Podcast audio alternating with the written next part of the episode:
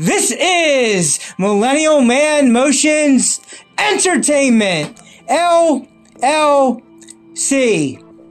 Today is Tuesday, December 6th, 2022, and my friend and co-host Avi and I are discussing some of the James Cameron directed movies, as he's soon going to come out with Avatar 2, The Way of the Water, 13 years after Avatar from 2009. We just won't be covering The Abyss from 1989 or Avatar or any of the Avatar movies. But if you go see Avatar 2, The Way of the Water for yourself soon, when it comes out the middle of this month, you can let me know what you thought of it. But we'll just be doing every movie with the exception of The Abyss and Avatar movies. But now we're up to the Terminator 1984. This was James Cameron's first big hit. So, Avi, what comes to mind first when you think of the Terminator 1984? Well, actually, when I was young, I first saw the Terminator movie. One Terminator movie I saw is actually Terminator 2. It's my parents' favorites, but... Are you saying you saw Terminator 2 before Terminator 1? Yeah, because even I didn't know about the first movie about that, but even though my parents objected watching it, because they thought that the first movie is Arnold Schwarzenegger, so it was one of his villainous roles, besides Batman Robin, because even though he's known for area good guys action stuff, but this one is become a scary guy villain about the. I would, even though he played a villain in Batman and Robin with Mr. Freeze, I would say that the more villainous for sure type of thing is the Terminator, especially because you said with that at the end of Batman and Robin he was trying to give his medicine away and be good or something. So Terminator is for sure when he's real villainous for sure. I don't want to get too far off track, but you mentioned to me recently that the first Star Wars movie you ever saw was Return of the Jedi. How come you saw Return of the Jedi before A New Hope or Empire? Because even though since I like the E.T., but they wanted to maybe watch something that cute family creatures, and that's all. Okay, so I guess because of the E.T. thing. Okay, that's good. So I guess what my question is before we go way back to Terminator 84 is, when did you end up seeing New Hope and Empire after Return of the Jedi? Like, what was the order? Well, sometimes, after, a week later, it's out of sequence, they just wanted me in Return of the Jedi, they want me to just watch something like the one with the... So after Return of the Jedi, did you see A New Hope next and then Empire? New Hope next and Empire Strikes Back, yeah. Okay, so you saw New Hope right after Return of the Jedi and then Empire after New Hope. Okay, because here's my big problem I have with Return of the Jedi. Having a second Death Star. It seems so unoriginal that all they could do is have a second Death Star. Because if they want to rebuild it, it becomes very highly costly to the empires. Oh, I guess that cost. Okay, I kind of get that. Okay, so back to Terminator 84. As we're talking about this, do you have the IMDB page up for it? Not yet. Please, while we're talking now, please put up the Terminator 1984 IMDb page on anything that might help you discuss more notice about the movie. Also, for the original film, Arnold Schwarzenegger only has spoken a few dialogues. Yes, he only has a select amount of lines. That it says in the parts of the trivia, it'll tell the exact amount of lines he has. This movie. You can imitate the voice of some other people. So. Yeah. Oh yeah, the imitating of other voices is pretty neat also. Okay, so for the trivia, this movie Terminator 84 has 261 bits of trivia, and one of that will include how many lines of dialogue he has. Alright. Mm-hmm. Do you know the director, when I saw the first Terminator movie, I only saw the first half of the movie. Even I stopped the part that, during my younger days, I stopped the part about the, when the Kyle Reese wakes up from his nightmare, from his, when he's back from the war in the future. Say that, what were you saying again in the last part? So the last time I saw Terminator, I was young, about the, when I saw the first, introduced that first Terminator, only saw the first half of the Terminator movie before I become of age. About like the first half of the movie I saw, it ends about that I stopped as the part where Kyle Reese wakes up from his nightmare. Yeah, we're definitely gonna be talking about more about Kyle Reese a little bit later. I guess my question, since you saw this later on, is and you saw Terminator 2 before Terminator 1, the original first Terminator. When did your parents let you see this first one? Only until when I come of age, after my so what are we talking about, 15, 16, 17? What age? Age after my bar mitzvah. Okay, anything after bar mitzvah, okay. Alright, so I guess since you just mentioned about Kyle Reese, we'll start with him. What are your thoughts after you see this movie once or twice in regards to first mentioning about Michael Biehn as Kyle Reese? What do you think of Kyle Reese? Well, sometimes he's very interested about even though I didn't expect about the first movie, I thought because I always thought mistaken for Terminator 2, I thought it'd be two versions of Terminator, but even I didn't know the plot about the first one. It's actually about it turns out it's actually one is the Terminator's hunt to kill, but the other one's protection is actually the resistance. Even that well, part of the I want to say, what's the word for it? I don't know the exact word on how you put these, but part of the appeal of the second movie, Terminator 2, is that James Cameron put in the writing that the reason for Arnold being able to come back after he passed away at the end of the first movie is that they reprogrammed the T-800 to be good in the second movie. And that was the big reveal of him being good or whatever, which I think messed things a lot up because he's the most villainous in his first movie. And then T2 on or anything that came up with those fan fiction movies after T2, he was more or less good after that. And then only being kind of bad as Freeze in Batman and Robin, but this is the only real true movie where he's this bad villainous as opposed to the other ones. But anyway, do you know Michael Biehn? He originally does make his appearance in Terminator 2, but the scene is cut to. It's a deleted scene while she's still in the hospital. Yeah, I like the deleted. Yeah, I like the deleted scene of him in Terminator 2 where I think it's Sarah's kind of dreaming about him and he's kind of with her for that one little deleted scene there in the hospital, which is a nice touch. Cause yeah. It's just almost connected if you watch Titanic, it's almost coincidence about Sarah Connor is Kate Winslet and Michael Biehn like Leo DiCaprio about love Lauren about the dreams about what she missed him about. I guess that could be a good comparison the way you kind of stated that. That kind of is a good comparison. Now, what I think that's interesting about this story is that it says it comes back from the future of 2029. So we're almost in 2023. So we're getting closer and closer to 2029. That's for next year. It'll be 6 years from now, but. Even though they say the nuclear apocalypse happens August 29th, 1997.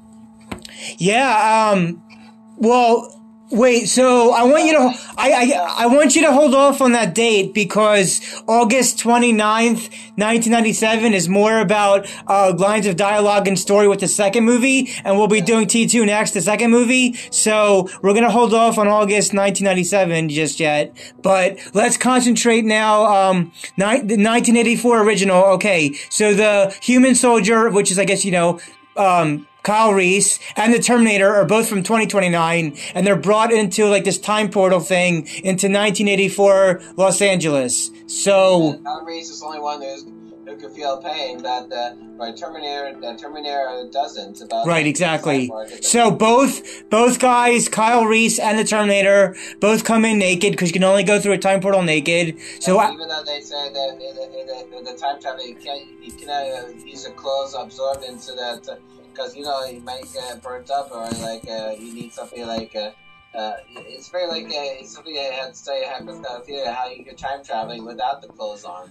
Well, you're right. So Kyle Reese tries to steal clothes, I believe, from a hobo. From a hobo and hobo slash cop.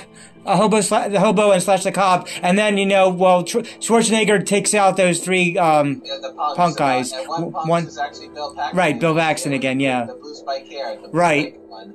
Yeah, with the blue spiked hair Paxton, yes. And I think we're going to talk more about Bill Paxton and Arnold Schwarzenegger in their connection when we get to True Lies after Terminator 2 is done. But yeah, so yeah, it was one of the punks. So they both get their clothes after they get through the time portal.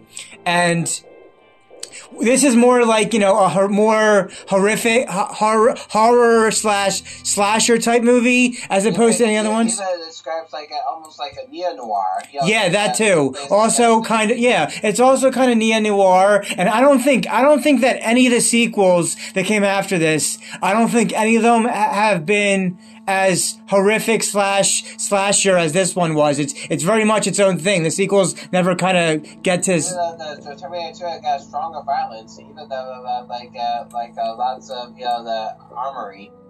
I would say the violence is pretty violency in both the first two. T1 and T2 both have different levels of violence. So, like I said, there's 261. It turns out James Cameron they did make a cameo, but only in the first movie, but only here in this as a voice. Yeah. Let's see. Okay. Director's cameo. Okay. Yeah. Director's cameo. Oh, cameo part said Cameron's voice is heard 3 times in the movie as Sarah Connor's date on the answering machine, and twice as a manager of Tiki Motel who is heard but not seen speaking to Sarah, and then again answers the phone when the Terminator calls. Interesting. And then he had trademarks in 3 or 4 different things. Now, where was the part you said where we know that Arnold's Terminator only has a few lines of dialogue? It says somewhere in the trivia exactly how many lines of dialogue he has in there. Can you try to find how many exact lines of dialogue his character actually has in this one? Probably find it in a... Even though, also in the trivia, the Terminator only has 21 minutes in the film. Oh, I didn't see that part yet. You'll have to show me where that part is exactly. Yeah. It's just I can. Well, it's going to take a while, but that's fine. While you're looking for it, we can keep talking about other parts about the movie. Okay, so so we talked a little bit about Michael Biehn and a little bit of the Terminator getting to the. Yeah, here's another fact. You know, O.J. Simpson was considered for the Terminator. Oh yeah, that was a very big known fact about it. That that said that James Cameron didn't think he would realistic enough to be a killer. Which okay. Because O.J. Simpson was considered Terminator, but the producer he was too nice. Too nice for it. Cold-blooded killer. In 1990, before the Simpsons' first trial, Dark Horse Comics printed issues like using his likeness. Yeah, that's what he didn't end up. Yeah, that's true. The thing I thought was interesting is that I like seeing his comedy or him against the other characters of in the Naked Gun trilogy, the Naked Gun movies. Yeah. He's funny in the Naked. Do you know that O.J. Simpson was in the movie The Towering Inferno? I didn't know that. When did that one come out? 1974. It's like in the era of that natural disaster movies. About the Towering Inferno is about the one about the big tallest building was on fire from the top floor to the from the bottom of the building to all the way to the top. He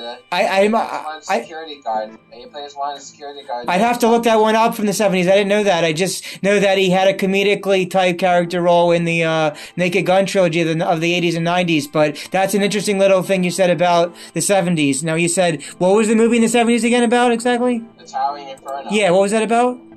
It's about the natural disaster movies about like disaster errors like the Poseidon Adventure. Oh, okay. You know, so some movie that kind of action is kind of adventure movie from the 70s then.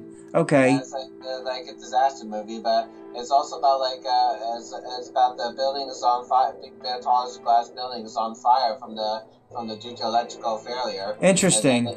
And O.J. Simpson plays a security guard who knows about there's a flaw going on there, like a smoke going on about to warn about this. Oh wow. Okay. Yeah. Hmm. So let's see. It's also about I forgot what it is, but Michael Biehn in this movie. It's the first movie that Michael Biehn says, "Come with me, you want to live." Right. Yes, that's true. And then that ends up being a repeated line of dialogue in a lot of the sequels. All right, let's scroll through this trivia to find out how many lines of dialogue the Terminator actually has, which is not a very large amount. Let me just see. Let's scroll through this.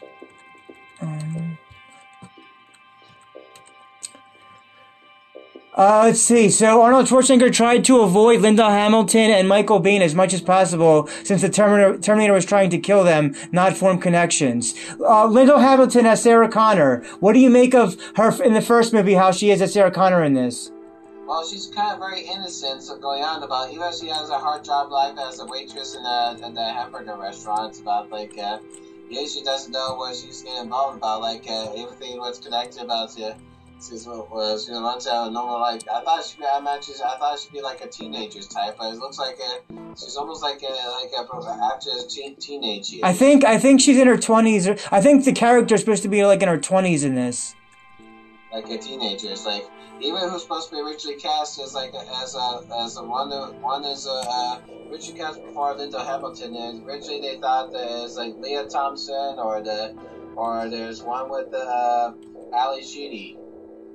Oh, okay. Well, as far as the teenager stuff is concerned, it's said in one plot storyline of the Titanic that Kate Winslet's character was supposed to be 17 as a teenager or something. And if that's the case, that would not be good for the whole nudity part there. But anyway.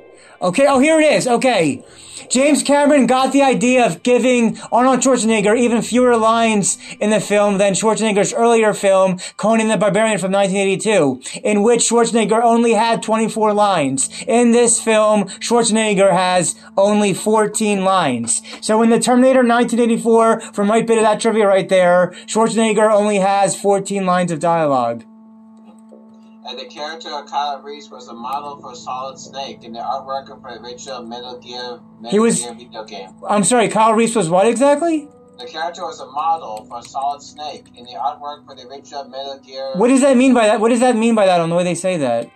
Because, it's almost like you go all the way to the bottom, and also, do you know, there's another interesting fact about. Turns out how James Cameron got the idea of making a Terminator movie because he got a nightmare since he saw Amanda burning alive, but it's not a regular skeleton. His own bones made out of metal and a flaming eye. Right. That's it. There was also something about that where some other writer from a long time ago said that James Cameron stole the idea from him or something. It's something. It's in the trivia somewhere, but somewhere where some other person from some other show said they stole James Cameron stole the Terminator idea from them about something else. It's somewhere along the line here exactly what that says, but yeah. What did I say? The lines of dialogue was just 14. Was it? Yeah, 14 lines of. 14 lines of dialogue, I think I said? Yeah, Schwarzenegger in this movie only has 14 lines of dialogue, and then I saw the thing you just said about O.J. Simpson was considered for the Terminator, but the producers feared he was too nice to be taken seriously as a cold-blooded killer in 1990 before Simpson's first trial. Dark Horse Comics printed issues using his likeness. Interesting. Okay. And also, this is Arnold Schwarzenegger's first horror film. Yeah. He's doing other horror films were Predator, End of Days, and Maggie. Right. Yeah. What's scary about the movie of the Terminator is it's one about he has to surgically repair himself, kind of slicing his wrist to get to the mechanical parts and remove his eyeballs. Well, I know he did his eyeballs, but did he do? You said he did his wrist also. You said. Because he has a, because his arms got shot about like in. Oh yeah, okay, with that part too. No, because I just remember like in Terminator 2, he definitely used that knife to cut his wrist in the whole scientist. To show about the Miles Dyson. Yeah, we'll get more into in T2, but I want to talk about his about after you remove his eyeball. Yeah. It really is like a practical effect. Yeah, I thought for 1980. Yeah, I thought for 1984 that was a pretty good practical effect with the eyeball for what that was all considered. Yeah. Now I want to go over what the Terminator's operating system was as far as that, because that's also interesting about here too. It says that shots through the Terminator's vision, as we just talked about the eyeball, shows a dump of the ROM ambassador code for the Apple II operating system. So it was like an Apple type operating system for how the Terminator's process was, which I thought was interesting. And also, at around 30 minutes, just after the first scene at nightclub Tech Noir, you hear police radio parts at 211 and Parkers at Bob's Liquor, corner of 3rd and Cameron. This was a reference to director James Cameron. Speaking of that scene, what I really like about the scene you just mentioned is I like the 80s music that was played during when all the characters are in that spot. The different, like, 80s music that was playing along during that whole scene with that place. Even for 80s music, but besides the score, they should have played a song they didn't know about in the first film. It got me burning in the third degrees. And oh yeah, that's what I'm saying. That burning song really was when people were dancing to it in the burning song. That's what I liked about that place. But I just found the answer to your question about her age. It says right here in the trivia here, Sarah Connor is 18 years old in the movie. This is proven in the sequel, Terminator 2 Judgment Day, when Dr. Silberman says that Sarah Connor is 29 years old. And the T-1000 checks John Connor's profile which states that he is 10 years old, having been born when Sarah was 19. So that's right. I think you can be able to find it. That's the part of the trivia I'm at there. So she's 18 in the Terminator and 29 in Terminator 2. And also, this is the first movie that introduced Dr. Silverman about his interrogate with Kyle Reese, and that becomes it's very too skeptical about the belief about it doesn't exist. But he should have known about it after you leave the police station. He just missed it. Yeah, he just missed it right there. Right. Well, so now that you mention him, Dr. Silberman is a somewhat small character in this first movie. Then he has a much bigger extended role in the second movie, and then he has this one little cameo in Terminator 3: Rise of the Machines, and he's only in the first three. And then he's only in the first three, and Schwarzenegger is only in every movie with the exception of Terminator Salvation from 2009. Except that they use a CGI version of that. Except for because it's a CGI version, but not actually him in any part, yeah. At the restaurant chain, Big Chef, that Sarah Connor works at, may be based off of Frisch, Big Boy chain of restaurants. They both have a human mascot holding a burger. Hold on, what are you saying about the restaurant now? The restaurant where Sarah Connor worked at the beginning of the movie, it's called Big Jeff. That Sarah Connor works at, maybe based off Frisch's / Big Boy chain of restaurants. They both have a human mascot holding a burger. Something about a burger at a mascot? Okay. That's where they borrowed it from. And, okay. And also, Terminator became a film that made Arnold Schwarzenegger a star, a household name in Hollywood, and a legend. Following his usually successful bodybuilding career, he came to the U.S. and was told by many people that it would never play out for him as an actor due to his huge size and heavy accents. But before Arnold Schwarzenegger Terminator, these other roles he did is actually back in the 70s, like Stay Hungry, and he also makes a brief appearance in the Robert Altman movie, The Long Goodbye. Wait, what is this? Who's in The Long Goodbye? Arnold Schwarzenegger. Oh, and when did that come out? 1973 or 4. Oh, that's in the 70s stuff. That's okay. Longer than that. He's also in the early times he does to play does the bodybuilding. Like he plays one of the bodyguards, the strong guy for the mafia guy. And in which movie is it? The Long Goodbye. Oh, that's also still The Long Goodbye, also as well. And a documentary called Pumping Iron. Oh, I know. Yeah, I've heard of Pumping Iron. Okay, now, if anybody's still here listening, we're going to talk more about the Terminator 1984 in the rest of the podcast. But first, we're going to segue now to a quick commercial break. If you haven't heard about Anchor by Spotify, let me explain. Basically, it is the easiest way to make a podcast, with everything you need all in one place. Here's how it works. Anchor lets you record and edit podcasts right from your phone or computer. So no matter what your setup is like, you can start creating today. Then you can distribute your podcast to the most popular listening platforms, including Spotify, with a single tap. Anchor is also the only place that you can publish video podcasts to Spotify. With Anchor, creators can earn money in a variety of ways, including ads and podcast subscriptions. I personally have been enjoying creating original and memorable podcasts, which are listened to in over 50 different countries. And best of all, Anchor is totally free. Download the Anchor application or go to anchor.fm to get started. You'll be glad that you did. And we are back with Avi, my friend and co-host, tonight, and we are talking about the Terminator 1984. What else about this movie stands out to you that we haven't yet already discussed? Well, sometimes I had a good idea to discuss about, what influenced to make a Terminator movie for James Cameron writing ability. So, Buddy's idea is borrowed from The Outer Limits and the Driver.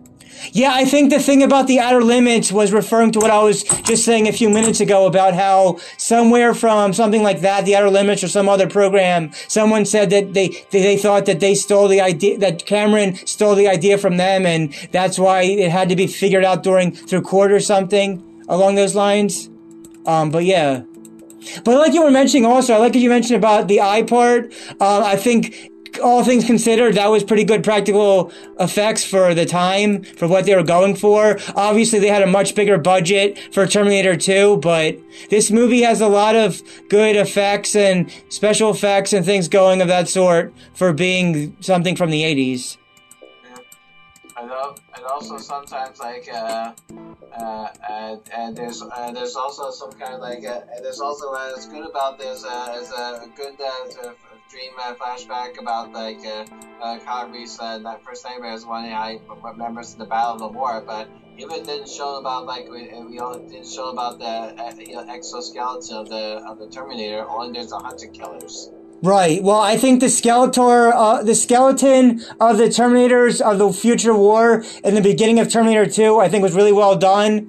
And they also kind of did that in the beginning of Terminator 3 Rise of the Machines, but that was just for that one little scene in the beginning. I would have liked to see more of that with Terminator 3, the way it was, too short with that, but definitely showed out with that, with the beginning of the Skeletor, Terminator Future War in the beginning of Terminator 2, which anybody who's listening. And also, do you know that right? Watch an early teaser trailer of the first Terminator movie. Do the narration for the first Terminator teaser. Tell me who did the narration. Peter Cullen, the voice, the man who voiced Optimus Prime in Transformers.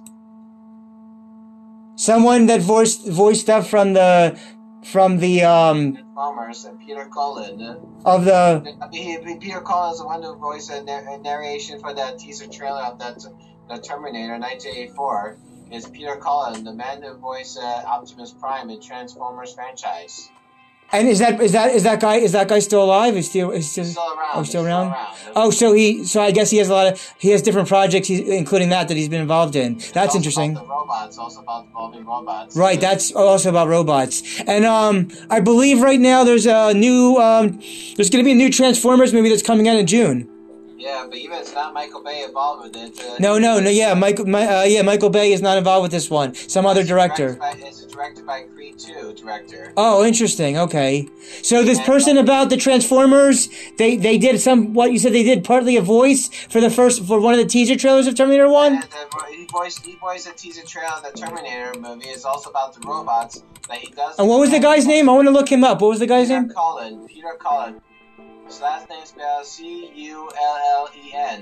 Okay, hold on. Let me find his name. While I'm looking for his name, you can talk about other parts of the Terminator that we haven't yet talked about. Whether that's the character, story, trivia, quotes, whatever the case may be. Let me find out the guy you're talking about. What was the name again? Peter something colon? Peter Colon?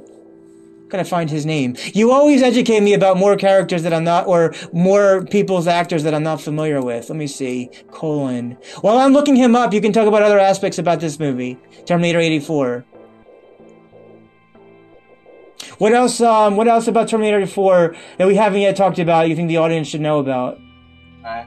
And also about, like, do you know about, like, sometimes what I notice about, sometimes, like, the name of the bar is called Tech Noir, because this film is, first made, it's also a very neo-noir. It's, yeah, it's kind of like a neo-noir type thing a bit, yeah. And also, as what Sarah Connor, at one point, Sarah wears a bootleg of the Jetsons t-shirts. And the Jetsons was an animated TV show set in the distant future, just as many of the events in the movie are set in the distant future. Hmm, interesting. Even it's not a family-friendly type of it, it's more like... Yeah. Survival, like yeah. So wait, what was that guy's name from Transformers again, real quick? Peter Cullen. Peter Cullen. Cullen. C-U-L-E-N. Okay, I don't see him right now. I'll have to look him up later, but that's interesting. I can look him up later. All right, so back to the Terminator. Okay, so and also that Terminator movie is becomes famous about these. Because Arnold Schwarzenegger becomes the greatest line that repeats every movie Arnold's saying. I'll be back. Oh, yeah, with the I'll be back. Yeah, sure. Yeah. Because you can tell about every movie James Cameron did something. If he wrote a screenplay, what if it's idea, he should have got some special awards for that best screenplay for the greatest line. Like, I'm the king of the world in the Titanic. Well, I think they, when you just said I'm the king of the world, I think James Cameron got the I'm king of the world from the Titanic movie. Yeah. Yeah. Because even though like, that's when James Cameron won an Oscar, at the ceremony, he shouts out, "I'm the king of the world." Yeah. Because how much he's the biggest. Did you mention that in our Titanic thing or no? We didn't get a chance to. Oh, okay, so that's mentioned now. Because every line that's every line from the James Cameron movies is written by James Cameron. Oh, right. Now the thing about you just said about the Outer Limits was what I was talking about with the whole trial thing. Okay, so it says okay, science fiction author Harlan Ellison and James Cameron. sued James Cameron, claiming that while he hugely enjoyed the film, he felt the story was plagiarized from two The Outer Limits 1963 episodes. And then they had something in court with that, and with the rest of the paragraph. So that's what I was referring to as far as Harless and Edison sued James Cameron, thinking that he stole part of his story from something else, basically. And also sometimes like and Michael Biehn plays Kyle Reese, Bill Paxton, punk leader in the opening scene, and Rick Rossovich, Matt, the roommate's boyfriend, who act together in Navy SEALs. You said something happened in Terminator where people then work together in Navy SEALs? In the movie Navy SEALs is Charlie Sheen. Yeah, Navy SEALs has Michael Biehn and Charlie Sheen together. Yeah. And also Rick Rossovich, you know, the Matt, the boyfriend that was Terminator killed along with the Ginger about the... Say again? Rick Rossovich, another role he does is Top Gun, the first one. He plays one of the members. And also he's in the one in the movie called Roxanne with Steve Martin. He plays like, you know, the dumbest boy about the... Okay, well, that's a lot of stuff there. We're going to get back... We're going to try to get to all what you just said there in a sec, but... knowing that you've seen Terminator 2 Judgment Day before the Terminator, having them right next to each other, like, do you like one more than the other, or do you like them about the same, both Terminator 2 and Terminator 1? Do you like having seen Terminator 2 first and not Terminator 1 till later on, and they're both good movies? Do you have one you like more than the other, or do you like them both about the same? Well, sometimes like. The Terminator 2 would change everything about everything I mentioned about special effects, but even though I like when I first watched the first movie, I think I really like the ending about the villain's revelations. I'm sorry, the ending of which movie? One or two? The first one. Oh, let's go. Let's talk about that now. So we're fast forwarding towards the ending of the first movie. What describe to the audience what happened at the end of the movie and why you liked how it was. Because even like about the since now when the Terminators got burnt alive from the explosion from the tanker tanker truck about filling with gasoline. And then that's when you see the Skeletor Terminator again for the effects. Yeah, for the time, that kind of effect of how the Terminator looked. Like a zombie type, but with the metal thing. Yeah, the machine. That's pretty good effects. That movie, it's still like a, you know, like we call stop motion animation. It's before like it's like a. It's partly it's a stop motion animation where somebody gets like from back or closing up. But when you do close up look about the Terminator, it's like you do puppetry or remote control. When it showed that after the fire and it showed the Skeletor like that, the effects and how you said that, it kind of reminds me of like Jason. In school they showed us Jason and the Argonauts. It's kind of like a similar type of effect. Like, you know what I mean? Yeah, like, but even for a close-up, you have to do some kind of puppetry. Right. Puppetry or remote control. Now, so try to explain to us, like, why you like the ending exactly at the end of the first one, because I just thought it did have a good ending, but I also thought that, like, Terminator 2 had a really good ending as well. So, was there something particular about the ending of Terminator 1, 84? Even what leads to connection, it turns out another thing in deleted scenes about what's connected to the Terminator 2, because when the first Terminator guy finally gets destroyed when it's crushed or the... When his arms are about to stick out to nearly choke Sarah Connor, but that was in the deleted scenes when the one who's investigating the crime scene about one of the technicians discovered the arms of the Terminator and the piece of chip about that's where. Well, that building where the climax takes place is actually Cyberdyne building. The arm thing and the chip was supposed to be a way of continuing the story on in T2 with that. Yeah. Yeah.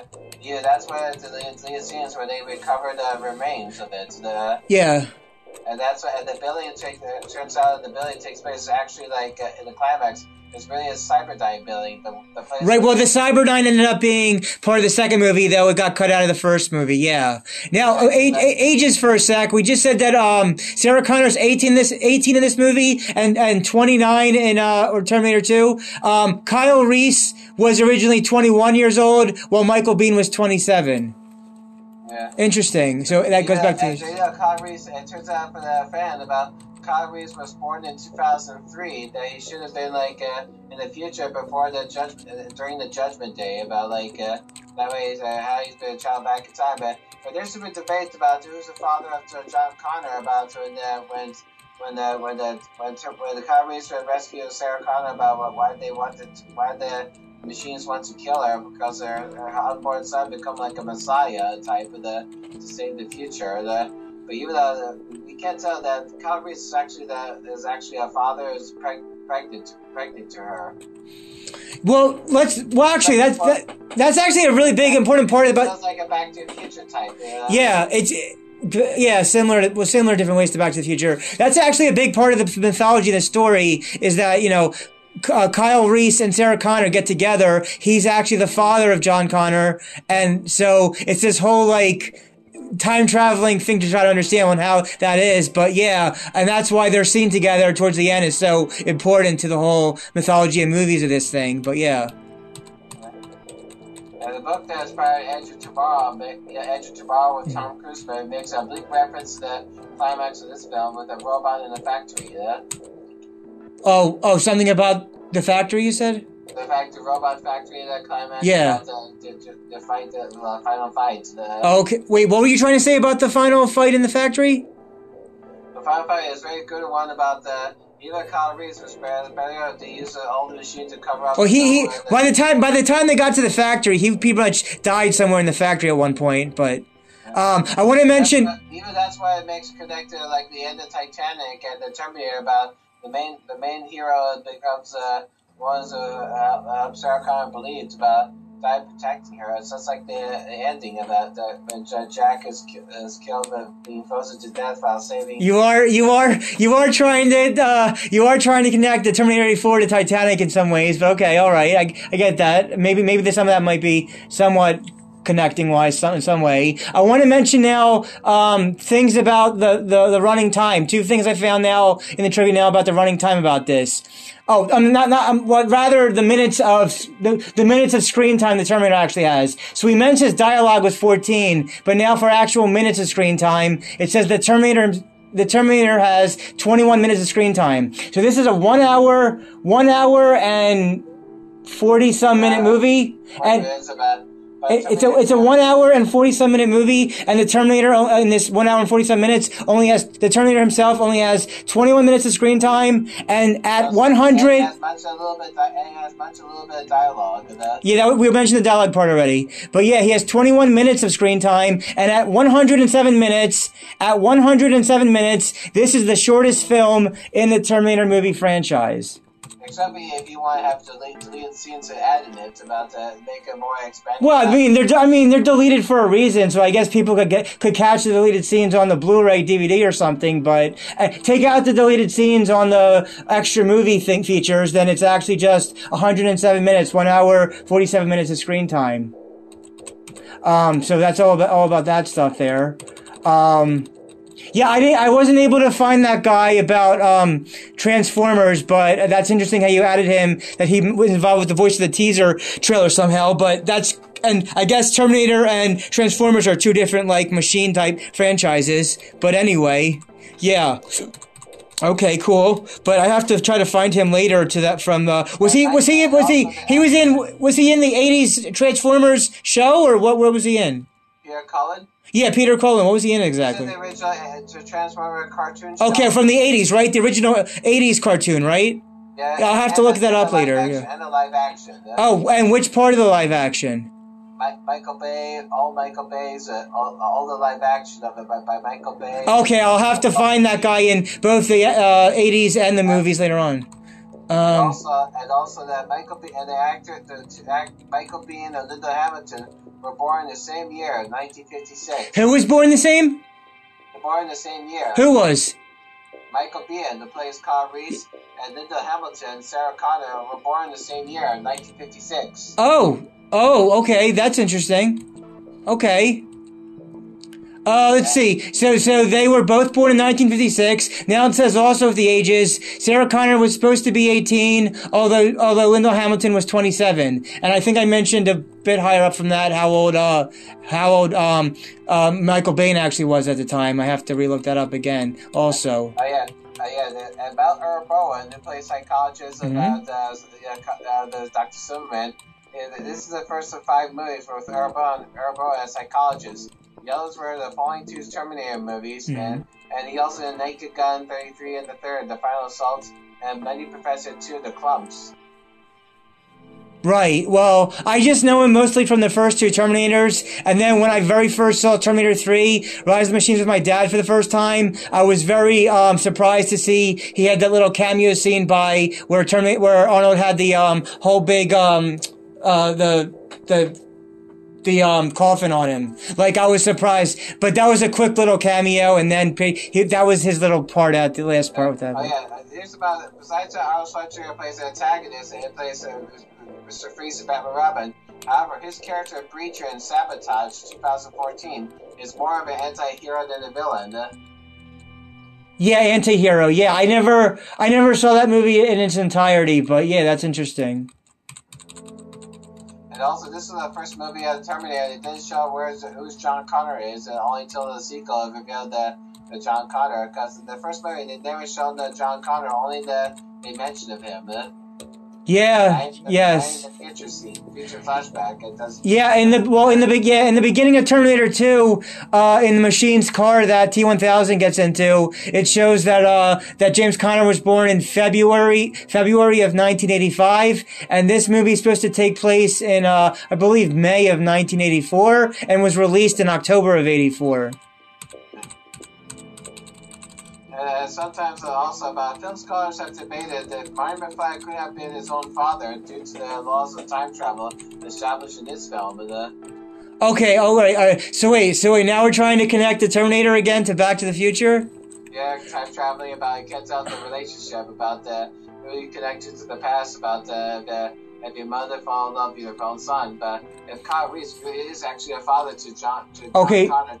So wait, hold on. I'm hearing you there, but I just saw what you were saying about the T-shirt. At around 20 minutes, at one point, Sarah wears a bootleg Jetsons 1962 T-shirt. The Jetsons was an animated TV show set in the distant future, just as many of the events in the movie are set in the distant future. And then right above that, it talks about the phrase "F you a-hole" quote and what that all connects to. And also, that first movie, it also shows about how they use dogs to spot Terminators when they sense about the... Well, yeah, right. Which one? Which movie was about the dogs? The Terminator. Yeah, the Terminator showed about the dogs with that, yeah.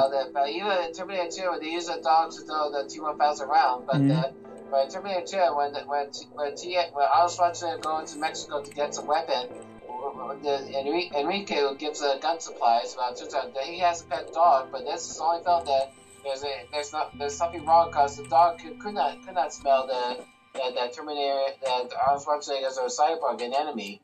Okay. Oh, yeah, with the dogs and all that, yeah.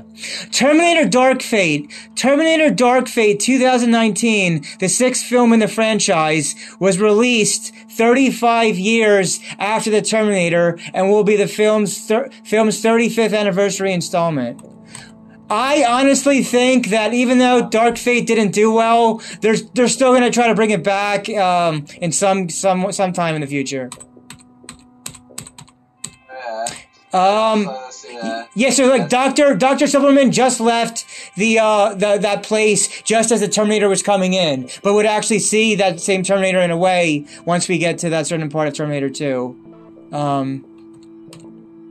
And also, the shotgun, the Franchi Spas 12 shotgun, was also used in another classic film, Jurassic Park, which James Cameron wanted to direct. You know how? Wait, what's the connection? What's the connection to Jurassic Park? The shotgun. Yeah, the villains or Kyle Reese holes that was just shooting each other. The Franchi Spas 12 shotgun was also used in another classic film, Jurassic Park, which James Cameron wanted to direct. Oh, okay. Okay, all right. Interesting. Okay. This film, Terminator 2 Judgment Day and Terminator 3 Rise of the Machines, have shown Terminators to be anatomically correct. That's interesting. Maybe for the bodies. Yeah, maybe, yeah. Or because even though the difference is about that, that's the first Terminator movie, only film that Arnold Schwarzenegger's in, because he doesn't have his hair cropped up. He only like matted hair. Okay. Oh, now I see what you were saying about Kyle Reese in 2003. It says that Kyle Reese was born in 2003 and is 26 years old in this movie. Okay, that's interesting. Like, I can't even fathom how Kyle Reese was actually born in 2003 when his son was born in 1985. It, like, doesn't make any sense. So that way it doesn't make sense. He was born during the Judgment Day, but afterwards. Right? Yeah, that just doesn't. None of it connects to me. I guess that's why. I don't know. I mean, I guess James Cameron has his reasons, but it doesn't really make a whole lot of a sense when you think about it too much. So also about even I liked about this about how they're able to even sometimes, it's very hard about how the police are very misunderstandable about them. Yeah. Even though how they believe that Kyle Reese is telling the truth that Terminator is very indestructible. Right, yeah. Now, let's see, it says, it's the first time that Bill Paxton, the punk leader, gets punched by Arnold Schwarzenegger. The second time being punched is True Lies, which we'll get to soon. Then it says, there's your music person, James Horner. It says that James Horner's music from Gorky Park, 1983, appeared in one of the teaser trailers. That's why they're one of the future collaboration between James Horner and James Cameron for only 3 films. Right. Wait, what was that again? Say again? Because that music for teaser trailer of the Terminator is by Gorky Park composer James Horner. James Horner works on three films with James Cameron in Aliens, Titanic, and Avatar. So we're just reached out... Oh, you like all those connected movies too as well. We just reached 48 minutes in and I can only record up to 55. So you can talk some more about the movie while I'm scrolling through this trivia, but we are getting towards the end just to let you know. Sometimes I like about the Terminator order the gun shop at the gun shop with how he collects the guns. About like even the gun shop order is one that's called by the name of like Dick or something. Wait, wait, which part are you talking about now? The gunshot scene. Oh, gunshot again. I want to mention how it's connection to... Oh, hold on. I think I just saw what you said about Edge of Tomorrow. It says the book that inspired Edge of Tomorrow 2014 makes an oblique reference to the climax of this film with a robot in the factory. Okay, that's interesting. Now, me being like an American Pie fan, right below that, I want to connect it to American Pie 2. It says that the scene where Kyle Reese first arrives in the alley was filmed at the same location as Nadia calling Jim from a payphone in American Pie 2, which was also going to have Bill Paxton as Stifler's dad. That's interesting. Yeah, and sometimes like, and that's also like about like even like the ending about the post like when Sarah Connor goes down to Mexico about to prepare a new life as she's pregnant. It's about even it's all connected how she got pictures taken about by a Mexican boy about that way. Are we talking about the ending of Terminator 1 with the Mexican boy? Yeah, the one about that she's beautiful about. Yeah. That's the same photo that Kyle Reese uses. Right, the same photo, yeah. In the future, that's what it's been passed down about from John Connor. It's the same photo they use every time in the film franchise. Right. That's interesting. That's interesting. In the novelization, hold on a sec. In the novelization, Kyle deliberately shoots the Terminator's arm after its laser sign pointed at Sarah. If he'd shot it anywhere else, it would have killed her anyway. This shot is the one that injures the arm, and the scene was seen later. Furthermore, the fact it actually was included in the film, but Kyle's amazing shot is very obscured by the freeze frame bonus. In slow motion, you can actually see the shotgun slot knock the Terminator's arm away as it fires. That's interesting.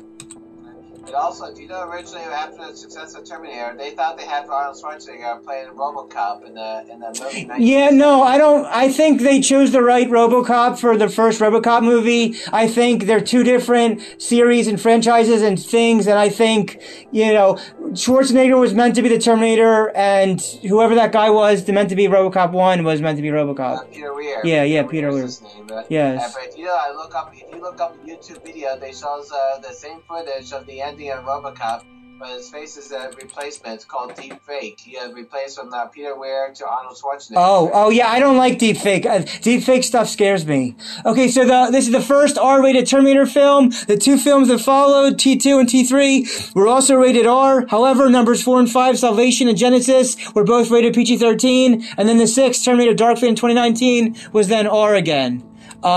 But I just consider T3 through T6 fan fiction. Let's see. I think about everything what we know about this. The music playing during the police station's massacre is the same that is playing in 10 to Midnight. Which part are you saying now? The music played during the police station massacre is the same that is played in 10 to Midnight when the officer manager announces Betty's dead. Okay. It's a Charles Bronson movie. Oh, you're talking about now a Charles Bronson movie? Okay, now I see what you were saying about sabotaging an anti-hero. But wait, now what were you saying about a Charles Bronson movie? 10 to Midnight is the same. The music played during the police station massacre the same that is played in 10 to Midnight. Oh, wow. When the office manager announces that he's dead. Oh, wow, okay. That's a lot more information there. You talk about so much stuff, it's hard to remember everything to go back to, everything you're talking about, but okay. Let's see. What also I like about the opening scene takes place in 2029, the same year as Planet of the Apes remake, 2001. Planet of the Apes, the first movie, was really good, yeah. And also sometimes I like about this, everything is like, sometimes what I like about it is like, it's very poor life about in the future, about like when they go out in the underground bunker about. Oh yeah, they shared the bunker as part of the story of the future, I mean. And also, there's another actor plays the other Terminator in the future, but it's not Arnold Schwarzenegger, it's that they had to, it's not Lou Ferrigno, they had to hire another bodybuilder that also works with the Pumping Iron documentary, so Arnold Schwarzenegger played the future Terminator. Oh, wait, what happened with the Pumping Iron again? There's another actor who plays co-stars Arnold Schwarzenegger about the... He was in that movie also in the first Terminator as a future Terminator in the flashback. Oh, okay. Well, that's added on Trivia Known. Wow. Well, that's extra Trivia Known there. Okay. We're We're 53 minutes in, almost 54. So we covered a lot of trivia in this one, and some other things to other connection shows of movies and TV. We're going to be, anybody that's still listening at this point, we'll be covering Terminator 2 Judgment Day next. And then close that off with True Lies. We're just reaching 54 minutes in. Having seen this after Terminator 2, this first Terminator, which will get a whole... Terminator 2 gets its own episode. The Terminator, Avi, the Terminator 1984. How would you grade this one? Like a rate around 8 out of 10. So would that be like a letter grade of a B? Like a grade B. Okay, an 8 out of 10 or a B. Yeah, I would give. Let me see. IMDB gave it a 8.1 out of 10. So yeah, I would say an 8 out of 10 also or a B. I agree as well. Final thoughts and opinions for the audience about The Terminator for 1984. Well, sometimes they have to be careful not to change the past, but even they say like. Just make sure about don't get close up about the fixing yourself. Well, I think the Arb and the Chip really brought the second movie in, and then what they did with Schwarzenegger coming back and having John Connor all in that. Oops. Okay, so the maximum recording time for segments is 60 minutes. Keep an eye on the clock. Okay, so you were saying what exactly about the movie again?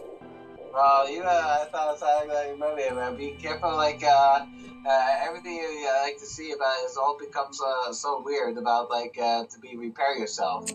Did you say repairing yourself? Why you fix it when Terminator gets hit, but you can't think of it like a non-surgery type. Oh, yeah, are you talking about the part where he does surgery on his eye?